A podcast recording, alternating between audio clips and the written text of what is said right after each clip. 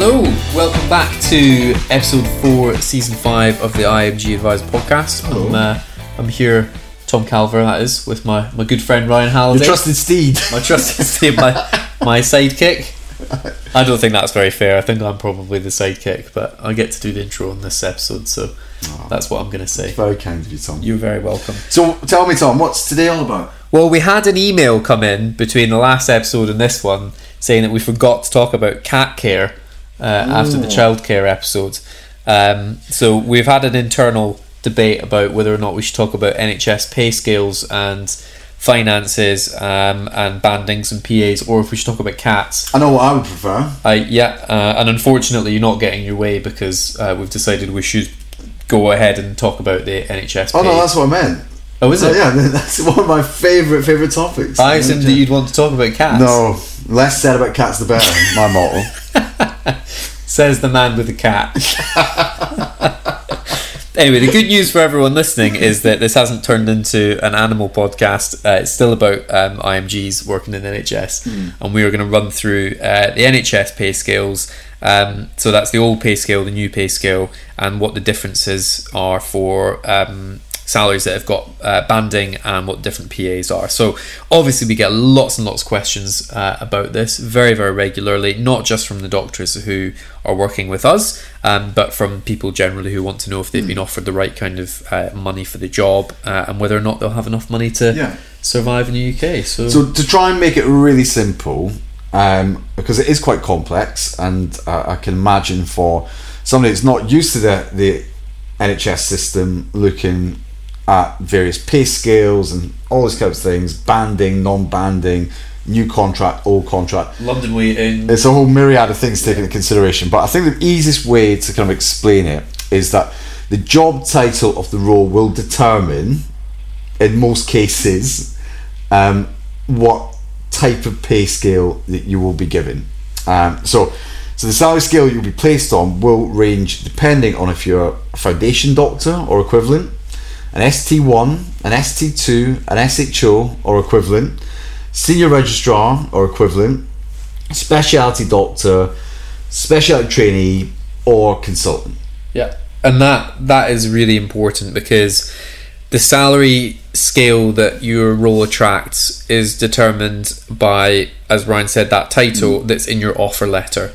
Yeah, and just to kind of, I'll give you a real quick example of this. Uh, so I know that some doctors might have the exact same skills, qualifications, experience as the friends, but they've been offered an ST3 position with banding, but the friends have been offered a specialty doctor post. And what uh, and the biggest difference in there is going to be the base salary because the base salary for a specialty doctor is going to be a lot higher than for the ST3. Yeah. So, we've got that right. That we're it depends on the job title how you will be paid. Yeah, and I feel like we're making a big deal out of this, but it's really important that you understand that. Um, the pay scale that the hospitals um, use is published online. So, I mean, if we are speaking to somebody or if anyone wants our advice, what we will tend to do is exactly the same thing that an HR department will do, which is look at the CV, work out your years of experience that, are, that are relevant to your job, and that's another really important part. Because if you are, say, you've been working in medicine for 15 years and seven years of that was as a respiratory doctor, and then you switch to go into emergency medicine and you get an emergency medicine job, the respiratory years will not count towards your salary. It will be uh, specialty specific. Yeah. Um, those are the ones that will be counted. And, and equally, um, if you are offered a position that's been advertised, for example, ST3 plus, um, the NHS trust or HR department can't just mix and match what salary scale or banding system or um, if it's on a PA basis, you, it's it's not. They're not interchangeable. It is what it is. Uh, Ronseal does what it says in the tin. Um, so if you have any questions following this, and we're going to get stuck into to know the different kinds of salary ranges, then get in touch with us. Uh, I know people already contact us very regularly to ask these questions, but let us know, and we can look at your CV and give you an idea of what you should expect based on a different job title. Um, but we will always give honest answers. There are some hospitals out there who um, have a bit of a looser interpretation of the salary scales, that, who are a bit more willing to bend it. Um, but generally speaking, the, the idea is that every NHS trust should offer you the same or similar salary. Um, obviously, mm. and the only variation should be based on the rota or the hours that you work, um, and that means that they're not, you know, you wouldn't find one trust outbidding another trust uh, for for somebody's services. Um, that said, I did allude to the fact that there are some trusts that are a bit more mm lenient uh, in the way that they interpret the scale, and that's where you can get some uh, some differences. The biggest thing that you want to look at if you are looking for for changes in your offers are the relocation packages, but we're not going to do that in this podcast. We've been over that, uh, I think, um, hundred or two hundred times previously mm. um, in other podcasts and blogs and blogs. So we'll, we'll maybe leave that for uh, going over again another time. Mm. So bottom of the bottom of the scale. I want to say bottom of the scale. There's lots of different scales, but if you're coming in as a junior doctor, so you're an FY2 SHO, uh, your basic salary is going to look something around thirty-two thousand uh, pounds, and it will increase. Uh, based on the number of unsocial hours you work. So, so your base salary around that thirty-two thousand pound mark, and it, it's worth pointing out this is before taxes and deductions, um, will increase depending on the hours that you work. So any unsocial hours that you work, which is anything after 6 p.m. or before 8 a.m. or over weekends, um, you get an additional compensation for. And in the junior doctor contracts, um, which are used most frequently, and these are the, the old scales, you would use something called uh, banding, and they're still regularly used. So the most frequent types of banding you get are uh, 1A banding and 1B banding. So a 1A banding is at uh, 50% of your base salary, and a 1B banding is at 40% of your salary. So say you were offered that £32,000 with a 1A banding on top, your overall salary will actually be, and this is putting myself in the spot with some quick maths, £48,000 because the the 1A banding of 50% means that you will get an additional 50% of your basic salary on top of that amount. So 32,000 divided by 2 and then added on to the 32,000 again, 48,000 pounds. I've not made that sound easy, have I? No. How can I re-explain that? I don't think you can. Um, it's a really, it's a, um, it's a real arbitrary thing, isn't it? It is, and, and I think the, the main difference is between one A and one B is the number of hours. Yeah. I think one A is roughly 52, 52 hours a week ish. One B is 48. Yeah, ish. Something like that. Like that.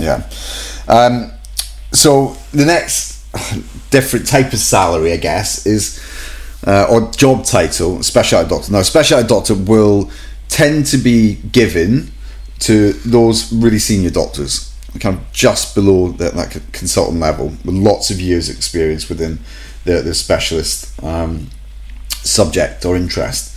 Um, so the specialty doctor scale starts at 40,000, uh, 40, roughly 40,000 pounds, uh, and that increases with experience up to the top end, which is 74,600 roughly. Um, so the difference between specialty doctor and as Tom mentioned about the, the banding system earlier is that it's actually worked out your overall salary is worked out on what's called a PA basis, so programmed activities. Uh, so 40 hours per week is the equivalent to um, 10 PAs. Each programmed activity is equivalent to four hours. Uh, so what you will tend to find with specialty doctor, instead of the banding system, your your basic salary will be the equivalent to 40 hours per week, and any additional PAs will be added on top. So um, usually for a specialty doctor role, it will be equivalent of 12 PAs per week, which is equivalent to 48 hours. Um, you divide your base salary by the number of PAs, um, divide it by 10, times it by the number of PAs, and that will get you to your overall annual salary. Yeah, so that's so, pretty straightforward. No, this is like the other one. So quick, quick maths would be if you've got a basic salary of fifty thousand pounds, which is based on a ten PA contract. Yeah but you've been offered 12 PAs, you would divide the 50 by 10 because that's the number of PAs that you've got. So you work out what each individual PA is worth, so mm-hmm. £5,000, and then you would add £50,000 to the two additional PAs at £5,000 each. So your actual OTE or, or on target earnings is sixty thousand pounds. It's not easy, is it? No, it's not. Again, that's why it probably helps to have an agent who can explain to you what scale you're on, what the average hours are going to be, and why it's different from other people you know, and, and ultimately whether or not it's a good deal or a bad deal. Because we'll we'll always be honest Yeah. with people. Absolutely. Um, next one on in terms of job titles, specialty trainee. So we might see ST3, ST1, ST2. Um, so again, very similar to Tom explained about FY2 or, or SHO equivalent.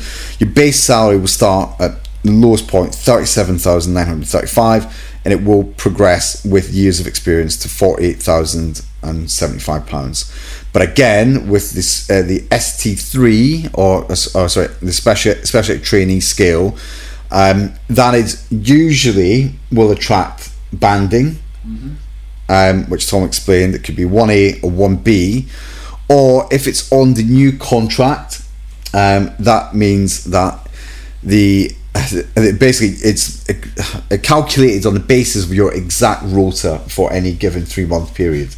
So um, your HR contact will put your exact rota into some modeling system, probably an Excel spreadsheet, I'd have thought so. and it will pop out the exact amount you will be paid. Um, so, with the special trainee scales, it's either going to be the base salary plus the banding, or under the new contract, the kind of predetermined rota based pay. Yeah, and generally speaking, the base salaries there are about thirty-seven to forty-eight thousand pounds. Yeah. and I would say at this point as well, before we get into the consultant level stuff, that when you see that that salary scale, don't just think automatically you'll get put onto the top number. I mean, mm. even on the specialty doctor scale, which is you know, aside from the associate specialist, which we won't get into in this podcast, is is as high as you can go before you, you know, in terms of a pay scale before you hit the consultant pay scale. Mm.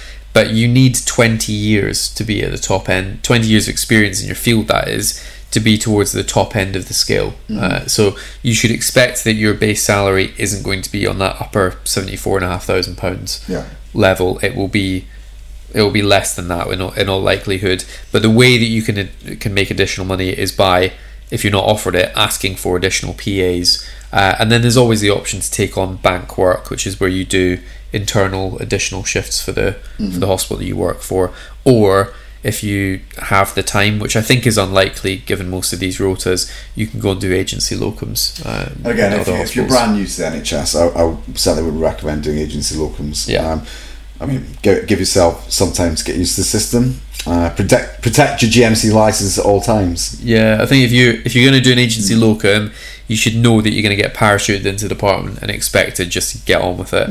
Um, and I know that from loads of the doctors that I speak to, they are very conscious that they don't want to be thrown in at the deep end. They want the support, and your your trust that is employing you, the people who are sponsoring your visa, they will give you that as part of your fixed term or permanent job, but you won't get that support elsewhere. Correct. Okay, so uh, final job title, I guess, consultants. Um, consultants are actually fairly easy to work out. Um, probably the least problematic because there is only one job title for consultants in the NHS and one pay scale, which is really nice. Um, so the consultant's salary pay scale starts at seventy-seven thousand nine hundred thirteen pounds. And can increase up to the top end, which is one hundred seven thousand six hundred sixty-eight in terms of basic pay. Um, contract hours for consultants usually 40 hours per week but depending on the specialism uh, the on-call can vary quite significantly. So for dermatology which I know is um, um, it's, it's a specialism particularly for, um, for busy um, female doctors that maybe want to start families quite nice because it tends to be 40 hours per week with no on-calls. Conversely, if you think about things like microbiology, where you might be only one of three consultants in uh, a, a microbiology department in the UK, uh, it can be quite quite high on calls. So one in three is not atypical for a consultant microbiologist. Yeah, yeah, correct. Um, and again, just that one hundred and seven thousand pounds, I would get that free from your mind because, again, it- the number of people that we speak to who assume that they will be at the top of the scale or that they they look at that salary range and they think that the hospital has a choice that they just decide where they want to put them on that scale. Mm. And it's not that way at all. It's done purely on your assessed years of experience in your field. And I mentioned in another podcast about incremental credit forms. Before you get an offer letter the trust will work out what your experience is and that'll be usually someone in the department and somebody from medical staffing more often than not it's medical staffing or HR um, and they will make a, a an assessment of your CV and your background uh, and decide where in that salary scale you should go. Um, Yeah. But I mean, even on those numbers, the average salary in the UK is I think twenty four thousand pounds a year. So at, at all points of this. Anybody who comes in as a doctor is making above the national average wage in the UK, and once you're into the, the realms with banding of uh, or additional PAs of sixty thousand pounds or more, you're looking at two, three, four times the, the Yeah. national average. So you will be, you know, comfortable living in the UK, and you will be able to afford to have a roof over your head and still enjoy your, your life. Yeah, and I know it's quite contentious. Where obviously, if a doc's coming from the Gulf region, for example, well, uh, obviously not used to paying tax. Unfortunately, tax is something that has to be paid in the UK. It's actually what uh, it's actually tax in the UK that funds the NHS, Yeah. which is obviously the jobs that you're going for. Um, so yeah, unfortunately, there's nothing we can do about the tax. Yeah. Um, There's a famous line here that tax doesn't have to be taxing, but the reality is that it does. that it is. Um, so just be prepared for that. I presume anyone moving to the UK is not doing it for the fantastic sunshine and high salaries. No. But remember, tax does pay for all the other things like free healthcare, free education, all Yeah. the rest of it. Yeah, very very important. Um, so yeah, so that's our that's our synopsis of the the pay scales. I mean, obviously there are, there's a lot more finesse to this than what we've just um, gone through uh, in this podcast, but very broadly speaking, uh, again, the key points to take home are your salary that's offered to you will depend on the years of experience that you have within your particular specialty or particular field. It's also impacted on the rota that you'll be working. Uh, one thing that we haven't mentioned that is worth pointing out is that when you arrive in the UK, it's very likely that you'll be doing a supernumerary rota, so you will just be uh, you're under some heavy supervision and getting used to the system and how the patient pathways work and how to refer to different specialists and uh, and etc etc. Uh, so when you arrive, that initial number that's been quoted to you with the banding uh, or PAs may not be applicable because you'll be working a reduced rota. But as soon as you are happy and comfortable and you're working the rota that uh, was offered to you um, properly, so if you're doing tier two uh, on calls or whatever, then that's when your your full salary kicks in. Perfect. Good. Well, I think we've uh, covered that, that off so far. so feel far, like- so good. You feel like we've done it to death? Yeah, but again, it's it's one of those. It's questions. That, it is a topic that comes up time and time again. It's always good to kind of go through it, refresh. Um, as Tom mentioned, it's I mean a very simplified, watered down version, but that's the, the kind of headlines for you. Um, if you need any more information about it, or if you want some more guidance, uh, then uh, of course just email in, get in contact with us at www.bdiresourcing.com and we're more than happy to look at individual cases um, and and give you more exact figures, I guess. Yeah. Remember, you, you don't have to be working with us necessarily for us to give you advice. We're happy to to try and chip in and help anyone that anyone that we can. So so yeah, that's your that's your fill. Hopefully, you all know what to expect. If you search NHS pay scales online, there will be a PDF document uh, which you can work out and look at yourself. You can look at all the different figures and try and work out where you are if you don't want to speak to us. But I don't know why anyone wouldn't because we're really really nice people, mostly. Sometimes. Uh, um, so that brings us to the end of episode four. Uh, join us next week for episode five, which is quite a nice topic actually, Tom, to end the series on. Advice for junior doctors, ways to strengthen your application. I think that's really prevalent at the moment or important because, as we've seen, um, because of the C word, Um, corruption, no, uh, correspondence, no. Uh, we could be here all day doing that, but uh, the COVID. Is it? Yeah, correct. COVID, okay, COVID bingo. Um, so uh, we've seen because of delays in doctors starting, not being able to get to the UK. that there has been an influx of applications over Yeah. the last few months. So it is really important for junior doctors to stand out with their application. Um, so yeah, we'll, we'll give you some tips and advice about how you can do that. All right, so I'll see you next week. See you next week. Ryan, what you don't know is that um, we've just had to do that twice because I, cause I can't say the word week properly. No. Um, no. You can't. See you next week. See you all next week. Bye. Bye.